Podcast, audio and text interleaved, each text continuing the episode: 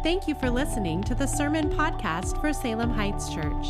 We meet weekly at 9 and 11 a.m. For more information, visit salemheightschurch.org. Well, good morning, church. Man, it is so good to see the room full. It's so good to have you here this morning. If you're a first time guest, I just want to welcome you to our church. My name is Pete, I'm one of the pastors here. And uh, we are currently in a series on the topic of marriage. And so this morning, I want to invite you, if you have a copy of God's Word, to take out your Bibles and open them to the book of James in the New Testament. James chapter 4 is where we're going to be this morning. And we're going to be continuing this series. And one of the things that I mentioned last week um, was that my heart's desire over these last couple of weeks, as I've been preparing and praying and thinking of you and asking God to kind of clarify what it is that He'd have us think about my desire is that even though we're in a marriage series, is that the things that we're talking about really apply to every relationship that we come in contact with. God has created us to be in relationship, and relationships are hard. And so last week we talked a little bit about um, how our expectations need to be rooted in the Spirit of God. And how in our relationships, oftentimes it's those unmet expectations that lead us to feel disappointment and sadness and pain. It leads to relational strife. And so this morning, what I want us to do is I want us to be able to investigate the topic of conflict. What happens when we find ourselves in the middle of conflict? How should we respond? And so I've titled the message this morning, What Are You Fighting For? What are you fighting for? Uh, last week, I had a chance to interact with several of you after the services, and, and one of the things that uh, came up a couple of times was just how sometimes when we talk about this idea of being in a relationship where there is conflict, where there is a battle, when we're in a, a relationship that maybe is something that is, is hurting us or we, we're, we're, we're experiencing trauma of some sort, we can hear these passages preached and we can look at God's word and, and we know that we can take God at his word, but what God's word is saying and what he is prescribing doesn't seem to actually meet us in the mess. I don't know if that's true for you. Sometimes when we come to church, we hear these things, and the preacher will say these things about God's word and say, if you just do these things, if you just trust God's word, this is what God's word promises. And we go and we actually try to apply God's word to our life. We want to grab a hold of those promises, and yet we don't necessarily see the impact that we think has been promised to us. What do we do in that situation? And so I just wanted to start off this morning by kind of making a couple of clarifying statements that I think are in the room to hopefully just settle us in so that we can maybe set aside some distractions and just allow God's word to speak to our hearts this morning. When we talk about relationship conflict, when we talk about being in a relationship where there might be some fighting, there might be some tension, uh, remember this series has been focusing on the topic of marriage. And what we're really trying to focus in on is what should two people do, whether they're married or not married, when they come in and there's conflict? What does the Bible say is the reason there is conflict? And what does the Bible say we should do to, to remove that conflict? The implication here is that this is between two people who are both sinners, but their desire is ultimately not to stay in that conflict. Uh, these passages last week and this week have not been designed to be speaking about kind of a universal application to every relational issue that you might find yourself in. So, being more specific, uh, it is not biblical for a person who's in an abusive situation to just stay there and try to be godly. God does not expect the abused to just take it. I want you to hear that. We know that their abuse is a real thing. Having the opportunity and the privilege to walk alongside hurting people in our biblical counseling ministry, we know that, that abuse and neglect are real. And God is He doesn't tolerate that. He's not for that. That is not His desire. Abuse is not a punishment for those of you who maybe made some poor decisions, or maybe you think, I brought this upon myself. That's not what the Bible tells us. And so, if you are in a situation where you can't tell whether or not you're just in conflict or you are in an abusive situation, we want to tell you we're here to help you with that. We have biblical counselors and pastors who would walk alongside you and try to help you navigate that because in our day and age, those terms of abuse and trauma and neglect are thrown around so easily. It's broadened the definition and it's made it very hard to necessarily tell what's happening in our relationships. But a biblical response to conflict doesn't mean that we should stay in an abusive relationship. I want to just say that right off the bat. But because of our experiences, sometimes we can doubt the effectiveness of what God's word says. And this morning, I believe we're going to see in James chapter 4 a pretty clear uh, explanation for why conflict exists in our relationships and what we should do when, when it does rear its ugly head. But I know, I know that this morning, that there is a spiritual force, an enemy that does not want us to understand what God's word has to say about this topic.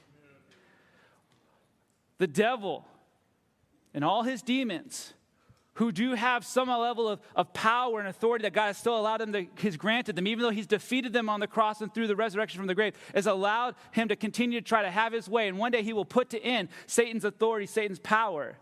Right now, he is throwing darts at you, some in this room who are stuck in conflict, who are sinking in your conflict, and he wants you to believe that everything that we're going to see in God's word today absolutely can't work. I want to encourage you, I want to invite you, I want to plead with you to not, not believe the lie. Your experiences are real. Your pain is, is legitimate. You can be in conflict. You can have been hurt. You can feel like something's unfair. You can feel like something is just, I don't know what to do. I'm stuck. And that does not mean that God's word is not true. That what God's word is saying is it won't work. Because think about this if we choose not to accept what God has to say on the topic of conflict and how we resolve conflict or how we are to move forward in conflict, I believe that leaves us with only two other options and they're terrible options.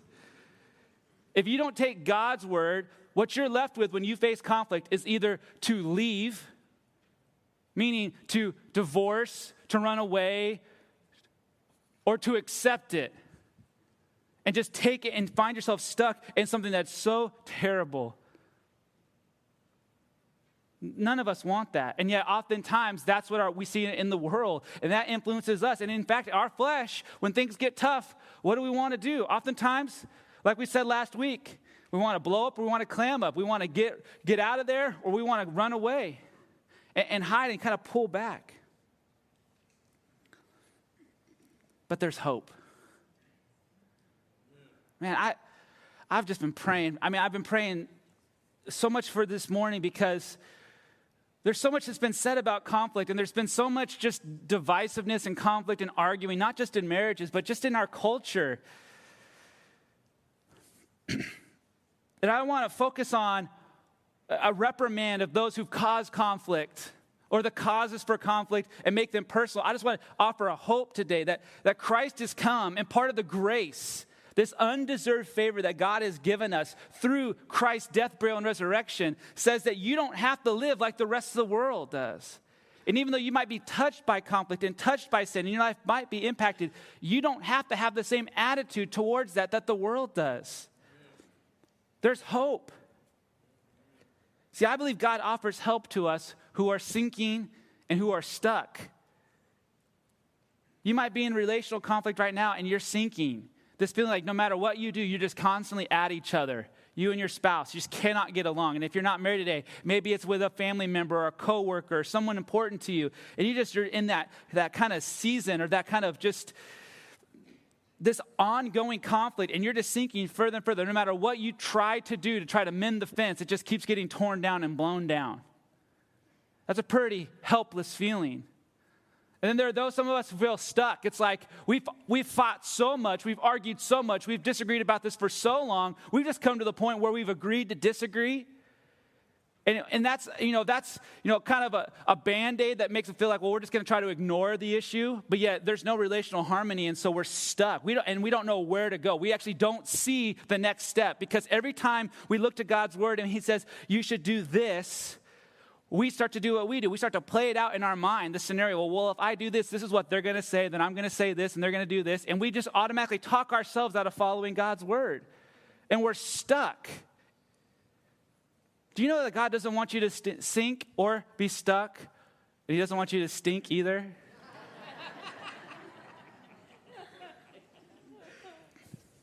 Sometimes we hear about God's grace the gospel, the gospel, grace, grace, and we go, that's true, but I just don't understand how it impacts me because I don't see it changing my circumstances. Is that true for you? It's been true for me at times. But this is what I want us to focus on. And I kind of mentioned this last week. I want us to think about addressing conflict from a me first perspective. Not me first, like, okay, my desires, my best interests, my will is what we should focus on first. Get that right, and then we can worry about your stuff. No, saying me first. Let me be the first one that goes to God and confesses my sin and says, God, I need your help. Let me be the first one that places myself under God's sovereignty and his refining fire and say, God, you do in me what needs to be done to remove whatever I'm bringing to this conflict. And then allow me to be the first one to go and work towards reconciliation. See, God's grace must be first applied to our hearts before we can experience it in our relationships. It's not like, God, give me the grace I need to sprinkle on my relationship so it just fixes itself. No, He says, let me, let me, let me show you my grace. And then let that watch how that'll just change supernaturally the conflict and the issues that are in your relationship. Now, I wanted to say something as we talk about conflict this morning, as we read James 4, we're going to get into just a second here. I don't want this to seem simplistic. I've sat sometimes in services where uh, I just feel like, okay, I understand this, but that doesn't seem to address just the, the complexity of the issue I'm finding myself in. That sounds, yeah, that sure, that would work if my situation was this, if the issue between me and my spouse was this, but it's not that, it's this, and this is way harder, and I just don't see how that will actually do anything. I understand that. I don't want th- these points and these things we're going to observe this morning to seem simplistic because conflict isn't simple. Every situation is complex. And most of the time, it's so hard to see beyond the hurt and the irritation and the offense that we've experienced. In fact, there's nothing that we're going to see in this passage this morning that says if you do what God's word says, I promise you, your spouse will change. But you will. You will. You will change. So this is where we're heading this morning. I just want to remind us where conflict comes from, because so oftentimes we want to we actually conclude the wrong thing when it comes to why is this conflict taking place, and then I want us to focus on what James tells us should be our response. And here's the big idea for this morning: we're all in fights. We all fight. Okay, you fight. I fight. But this is what I want us to try to think about this morning. Our fight must be for our marriage and not with our spouse. Our fight should be for our marriage and not with our spouse. Hopefully, you found yourself to James chapter 4. Would you stand with me in honor of God's word as we read our passage this morning? We're going to read James chapter 4, verses 1 through 10.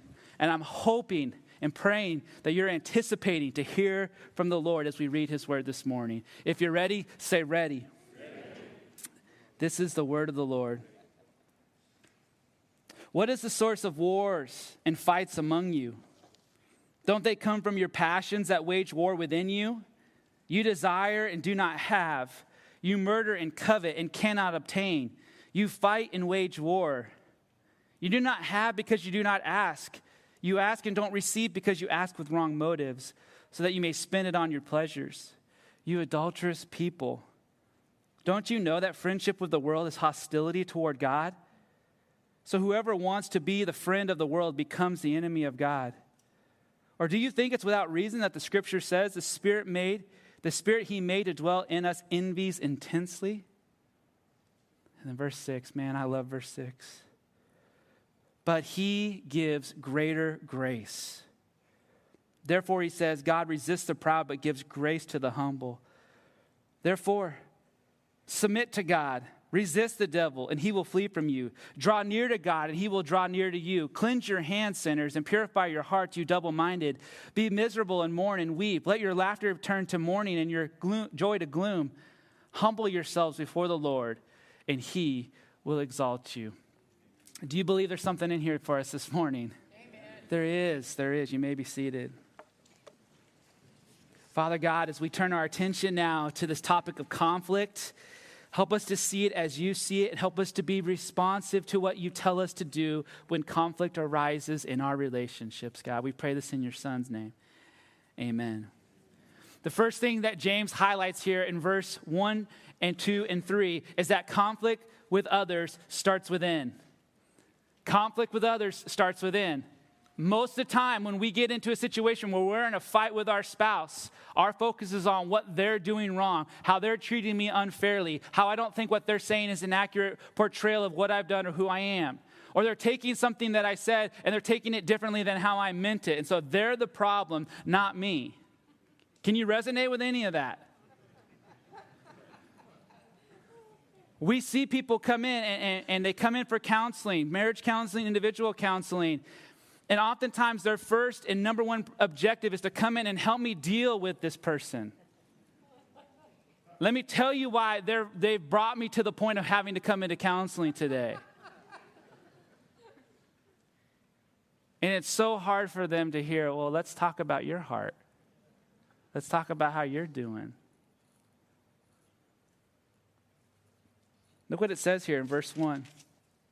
What is the source of wars and fights among you? Think about that term, wars and fights. James isn't just using kind of easy language. He's, he's calling it like he sees it. This is a serious thing. These things, even though they're little, in your relationship and in the context of your marriage, little things can become big things real quick. And think about wars, okay? These aren't just kind of competitions to see who comes out on top. Wars are meant to destroy the other person. We often shift the blame to others, but a conflict requires at least two people. So, what James is talking about here is that there are two people engaged in a fight here. So many times we forget that. That the, the that the, the problems in our marriage, the problems in our relationship are because of another person. But there would be no problem if it was just one person by themselves. The reason that it's a problem is that there's two sinful people engaged in relationship. They both need Jesus. They both need the Spirit of God to change their desires and their passions. So he asks the question do you, Why is there fighting among you? Isn't it because of your passions that wage war within you? This word passions comes from a Greek word hedone. Uh, the English word sometimes is translated hedonism. Hedonism is the idea or the philosophy that says, do whatever feels right. If it feels right, do it because it, that's what you're designed to do, just to give into your passions. It, it's talking about a sinful desire, usually, in the scripture. And so he says the reason that there is fighting is because inside of each of the two people that are engaged in that conflict, there are passions that are waging war. What are they waging war with? Well, it's the sin nature versus the Spirit of God. And he goes on in verse 2, he says, You desire and do not have. You murder and covet and cannot obtain. You fight and wage war. These statements here that you do not have and you covet because you cannot obtain, it's saying that there's actually your focus. The focus has become not on the spiritual things, not on God, not on honoring Him. The reason why there is conflict in your relationship is because your attention has shifted from the Creator to something that He has created, that you have elevated above Him. And you want it so bad that you will annihilate. You will go to war with anybody who stands in your way from being able to achieve and receive and experience that pleasure. To focus on stuff. This is the common issue. And the reality is, God has given us good gifts in His creation that He wants us to enjoy, that He's given to us, and He says, enjoy this without any kind of condemnation or guilt. And yet, when we take that thing and we elevate it to be the most important thing, we have messed with his creation. And we have defamed him when we elevate creation over the creator. So we can elevate our spouse over God. We can elevate intimacy in our marriage over God. We can elevate our kids over God. We can elevate our financial security over God. Are there anything is there anything wrong with those things in themselves? No, but when we make them our God, turns us into selfish, self seeking pleasure seekers who will stop at nothing to get what they want. See, most conflict comes when someone else prevents us from getting what we want, when someone else stands in the way of us doing whatever we want. And in a marriage relationship, that's often directed at our spouse. And these cravings are a result of sin. These passions came when man and woman sinned for the first time in the Garden of Eden. If you go back to Genesis chapter 3, verse 16, as he starts to say, as God starts to explain to Adam and Eve now what is going to happen because of their disobedience, because of their sin, one of the things is there has been a change now in the relationship between husband and wife that wasn't what God created, but was an effect of sin. It says, Your desire will be for your husband, yet he will rule over you. I love what the Nelson Bible commentary says as it kind of paraphrases what's actually being said here.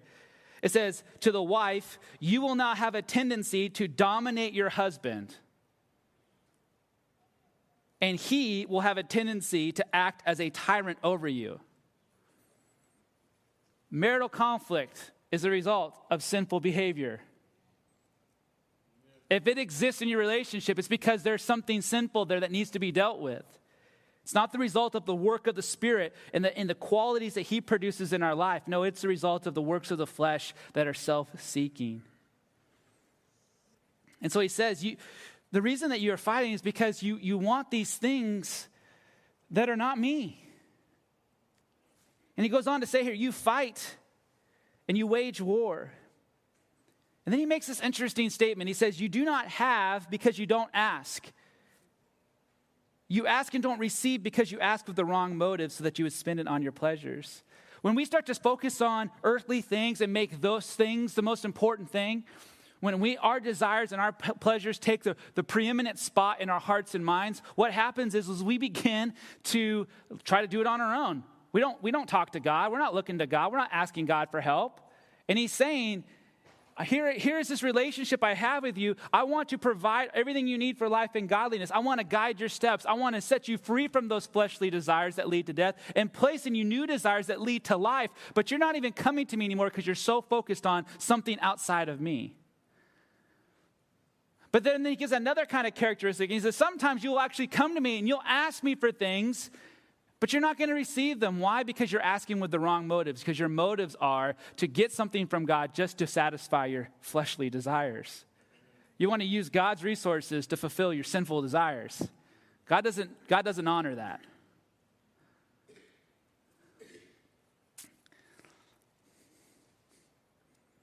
And so our conflict, it starts within. It's such a major thing to understand. This does not excuse the behavior of your spouse or loved one. This does not say it's okay for them to treat you however they want to treat you and you should just take it. But what it's saying is if there's conflict, that means that there's two people who are engaged who both have sinful desires. And as long as they're going to hold on to their sinful desires, they're going to continue to wage war at each other because getting that is more important than loving each other, serving each other, sacrificing for each other. And so, understanding this reality is key to us saying, hey, the first thing I need to do, rather than get offended or try to correct my spouse or correct that loved one or tell that friend why they need to do what I'm saying, I need to look inside my own heart. What's driving my motivations? What's driving my speech? What's driving, my nonverbal body language? What's causing my behavior? Because we can actually even do good things for selfish reasons. We can try to say loving things and, and do good things as a good spouse or a good friend or a good son and daughter with the hope that by doing this, they'll give me what I want so I can fulfill those selfish desires. James is saying, God's not fooled by that. But here's what we think. Oftentimes, when conflict and fighting is going on in our relationships, we say, It's this person, they're making me so mad. But what James goes on to tell us next is that our struggle is ultimately with God, not that person. Look what he says in verse 4 You adulterous people, don't you know that friendship with the world is hostility toward God? So whoever wants to be a friend of the world becomes an enemy of God. Or do you think it's without reason that the scripture says the spirit he made to dwell in us envies intensely? James says friendship with the world here. What does he mean by that? Friendship with the world is when I focus on and I love uh, the world more than my I love God. That my focus on what the world has to offer, or, or, a relationship, or security, or comfort, or acceptance, or significance, or all the things we can gain from a relationship is more important to me than receiving all those things from our Heavenly Father. He says, Those who pursue those things become an enemy of God. This is not God's designation for them, this is their choice. That their attitude of a rebellious spirit has led them to see God as an adversary to satisfying their pleasures. Man, do you hear the hiss of the serpent there? Think about it. If we go back to the origination of conflict, back to the Garden of Eden, where original sin entered the human race, the serpent comes in Genesis chapter 3. And listen to these three statements Did God say you can't? No, you will not die. In fact, God knows. What is the serpent trying to convince Eve of? Hey, God's ways are restrictive and God cannot be trusted, and He's holding back His best from you. This is what He's trying to do to us today. He's trying to convince us that to follow God is restrictive and, and you can't trust God. And honestly, there, there is something out there that you know because who knows what you need better than you? The devil's going to try to inflate that point of view and say, there's actually a better way to do this. There's actually a better relationship to go pursue. There's actually something out there that will make you more happy. He says, ultimately, when we're in conflict, we can direct it at our spouse, we can direct it at a loved one, we can direct it at a friend, but ultimately, our problem is with God because something that we're not getting is being restricted. And ultimately, we're saying, I want that thing more than I want to submit to you, God, more than I want to just serve you, more than I want to live my life for you. So, my irritation is really, I'm not satisfied with the life you provided. I'm not satisfied with what you've gifted me with and called me with and what you've placed in my life. I'm not satisfied with this life. I want something else. And so I'm irritated at you. So when we are struggling and we're fighting, really, we can direct it at other people, but ultimately, this is a heart issue that goes back to how we see God and what we're living for. What is our chief desire? Is it to glorify God or is it to glorify ourselves? And then he asks this question in verse 5 Do you think it's without reason that the scripture says, the spirit he made to dwell in us envies intensely? James here saying throughout the Bible, throughout the scriptures that had already been written at this time, he said it's consistently seen that, that God is a jealous God. And, and we don't think of jealousy when it comes to God in this sinful way, but he's saying he desires your absolute loyalty. He desires that you would have no other loves. He desires that. So we think about that. Our struggle is ultimately with God. I mean, look what he says there at the beginning of verse 4 You adulterous people. Think about that. Just consider for a second. Let the weight of that hang on you for just a moment. That to say, I want this thing and that's my passion. That's going to drive my motivation and drive my energy. And this thing is not God, that He considers that adultery because you've lifted up something else and you've made that your God. You've made that your source of security, that your source of salvation, that your source of why you live, your source of identity outside of God. He says, that's, that's like adultery. It's a heavy thing. And then we get to verse 6. I love verse 6. But every time we see that, that word but, man, there's something good typically that comes right after that. He gives a greater grace. Amen? Amen. He gives a greater grace. What James goes on to say here's our third point that God's grace makes reconciliation possible. This word reconciliation is, a, is an interesting word. We don't necessarily hear it a lot, uh, as we don't, we don't usually use it, it probably in our normal everyday speech. But the word reconciliation talks about uh, two people who were at odds. And it wasn't just like they had a disagreement, there was real like strife between them. And, and a lot of times when reconciliation is used, it's meant to be like there is hatred Enmity is the, the fancy word between these two people. And reconciliation is something has happened where that cause of frustration or that cause of conflict is removed and allows those two people to move back towards friendship or harmony or unity. That's what Christ did for us. Our sin drove a wedge between us and God. But God loved us so much, He sent His Son into the world to do what had to be done for that sin to be removed, that wedge to be removed that was causing so much hostility from us towards God. And now, by faith in the gospel, sin is removed, and now we can move towards each other again.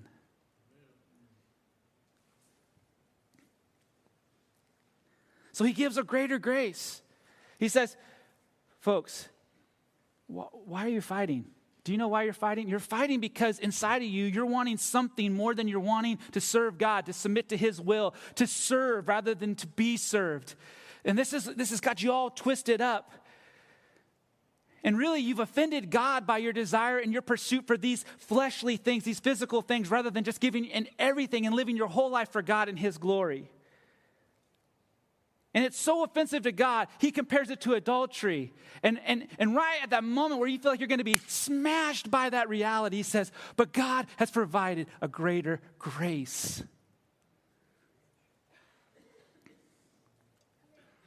Second Corinthians 5 says this everything is from God who has reconciled us to himself through Christ and has given us the ministry of reconciliation. See, Christ did not let the offense of our sin stop him from giving us the generosity of his grace. He went first. And so the grace he gives is greater than our sin. It actually has the ability to not only forgive our sins, but to, for, to free us from sin's control over our passions and desires. His grace is greater than our passions, as strong as those desires are inside of us that we believe are so right. And if we can fulfill them, it's going to bring us so much pleasure.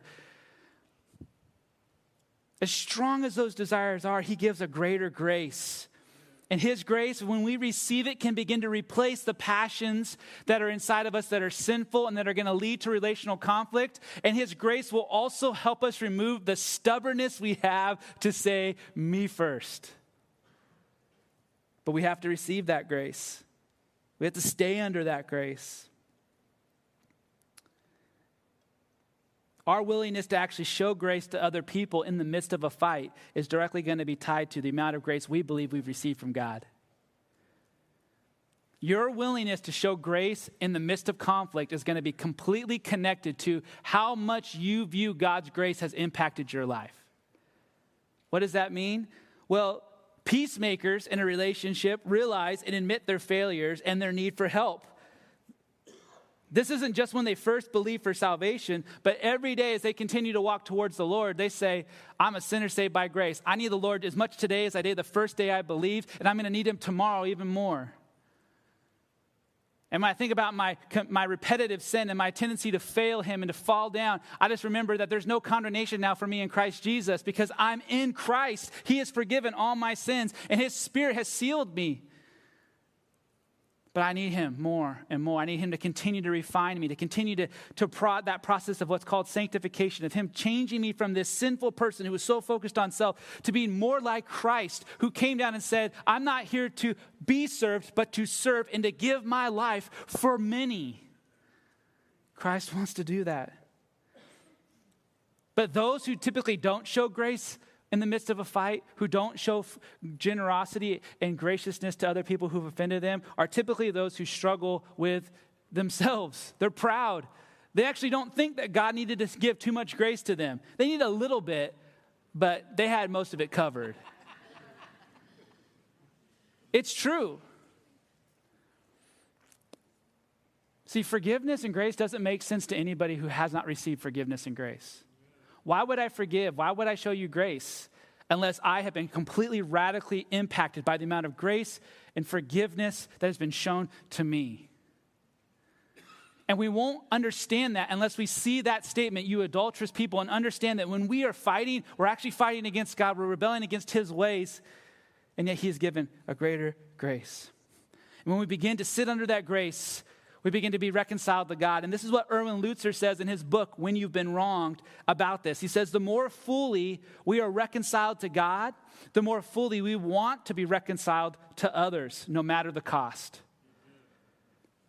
So, for those of you who are this morning feeling stuck in a relationship that's just been fighting, you've been at odds maybe for so long, and you're like, I don't see a way out of this. I don't know how to overcome this. I feel like if I touch that, if I try to engage my spouse, or I try to engage my friend, or I try to engage my family, it's just going to blow up again. I believe we should look to reconcile with the Lord, to, to draw close to Him first. Last week I used the, the, the three terms of going upward first, then inward, and then outward. And that's what I think James is alluding to as well. And so he says God gives a greater grace to the humble, but he resists the proud. And, pr- and pride is one of those things that drives conflict in relationships. So this is when we're going to get really practical as we kind of wrap up this morning. I think we all want relational harmony. I don't think anyone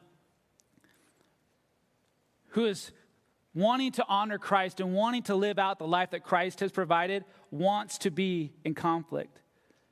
I think those who like chaos and those who like conflict are not being driven by the Spirit, they're being driven by the flesh. But here's what I believe James is going to highlight for us is that harmony for two starts with humility in you. And pastors are supposed to rhyme so points really stick. That's why I said that like that. Okay? Harmony for two starts with humility in you. Remember, every time we see in Scripture the word therefore, what the author is saying, in light of what I've just said, this is how you should respond. And we see that word clearly here at the beginning of verse 7. So James has just highlighted for us the reason that you fight is not because that other person is so terrible. They might be terrible, they might be flesh led, but the real reason there's a fight is because two of you now are locked in in a, in a battle for your wills.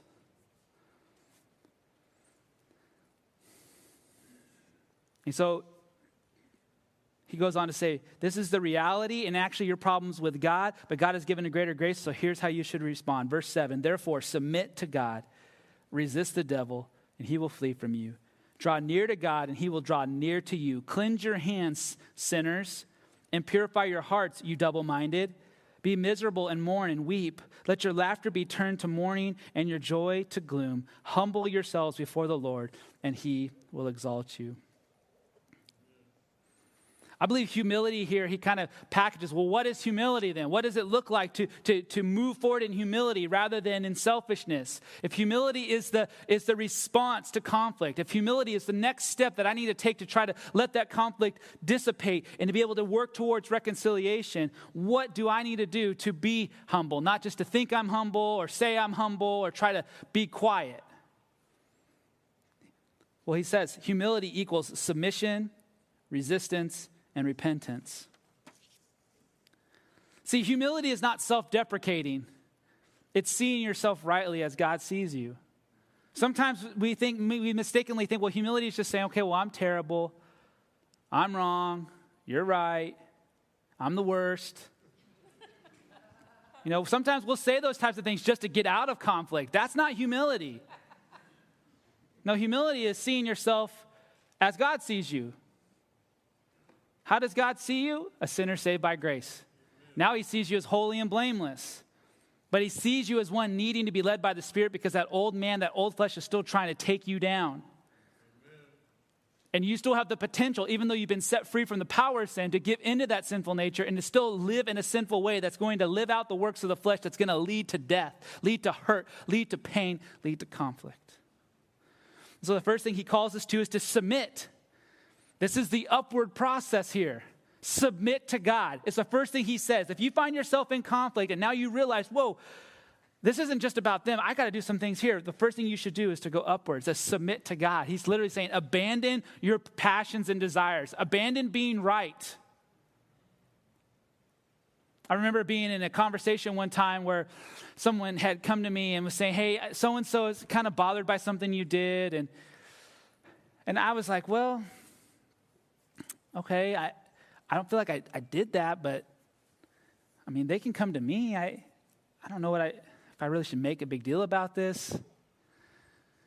And this person says something to me, I'll never forget. He said, uh, yeah, you can do that, but would you rather be godly or right? How about you today? Are you more focused on being godly or right? And just so you know, I already anticipated there wouldn't be a lot of feedback with this sermon because it's pretty hard stuff, but uh, just believe me, I, I've been convicted myself this week. I, I tend to be a guy that can get easily distracted on being right more than being godly.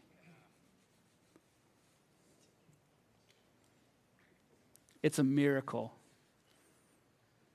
what God's doing in my life. The second thing he says we need to do if we're going to be humble is resist. I, this is really interesting to me because that word resist, that he says resist the devil, it doesn't just mean like kind of, ooh, bad, push him off. No, literally, resist means get ready to fight. It says to, to oppose, to stand against, to be hostile towards, resist the devil. Well, why would he say that? Well, remember earlier, what's the devil been doing to mankind since the beginning of humankind? You can't believe God. You can't trust him. Did he really say that? Man, he's so restrictive. There's actually a better way. The devil continues to throw those darts at us. He says, resist the devil and he will flee. The devil's schemes haven't changed. In fact, in Ephesians chapter 6, verses 11 through 13, listen again to what it says here. Put on the full armor of God so that you can stand against the schemes of the devil. For our struggle is not against flesh and blood but against rulers and against authorities, against cosmic powers of this darkness, against evil spiritual forces in the heavens. For this reason, take up the full armor of God so that you may be able to resist, there's that word, in the evil day, and having prepared everything to take your stand. I think what James is saying here is when conflict arises, the first thing we need to do is we need to look upward and we need to submit to God. But the second thing that we need to do is we need to be able to be ready for those outward attacks from the enemy that are going to try to get us to live out those passions and try to convince us that our way is the right way rather than saying, I want to submit to the godly way first. But the third thing he calls us to, I believe, is repentance. Repentance in Scripture means to turn away from something that's sinful to turn back to God. It's a 180 degree, degree turn. And this is that inward part. We submit ourselves to God, and then we look inward and we invite God to change inside of us what needs to be changed to, to allow this conflict to diminish. He says this in verse 8 draw near to God, and he will draw near to you. When we do this, we find the grace needed to overcome our sinful passions that are driving conflict. When we draw near to God, it helps us respond rightly to our spouse. But then look what it says Cleanse your hands, sinners, and purify your hearts, you double minded. What does he mean there? What James, I believe James is saying there is he's saying you need to abandon this double affection that you continue to carry around, where you're trying to love this person, and but you're also trying to love yourself. It's dividing you and it's dividing your relationships, it's dividing your household. Cleanse yourself of that. Lay down all of your desires. Stop being double minded. He's calling us to do this not as a concession, but as an intentional choice. He's not saying, hey, lay this down, and you're like, okay, I'll, I'll lay it down. He's saying, no, I'm committed. I, am not going to live for, for these pleasures and these passions. I'm going to live for Christ. I'm gonna, uh, that's my heart's desire. That's what I want to cling on to. This is not just me passively giving up. No, it's choosing to serve God before I serve myself. So I want to leave you with this unity in marriage doesn't just happen, it has to be fought for. I love this quote from Carey Nieuwhof. He says this Every family fights, but there is a world of difference between when you fight with somebody and when you fight for someone. When you fight with someone, you want to win. When you fight for someone, you want that person to win. When you fight with people, walls are built up, but when you fight for people, walls come down. We fight with people, relationships are jeopardized. When we fight for people, relationships are prioritized. The Bible says there are three enemies that are constantly trying to take us down the world, the flesh, and the devil. The flesh wants what it wants. The devil wants you to fail, and the world wants you to believe that every relationship is really contractual. But God gives a greater grace. He gives us the gospel that frees us from the control that sin has over our passions, that gives us new passions, that can protect us now from those darts that come from the enemy, and has given us the ability to choose to lay down our lives for our spouses.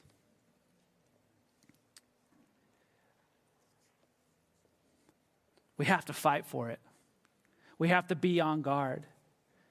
We have to be ready that conflict's going to try to come, and we have to be ready to respond to it in a biblical way. Eugene Peterson said this All the water in the ocean cannot sink a ship unless it gets inside.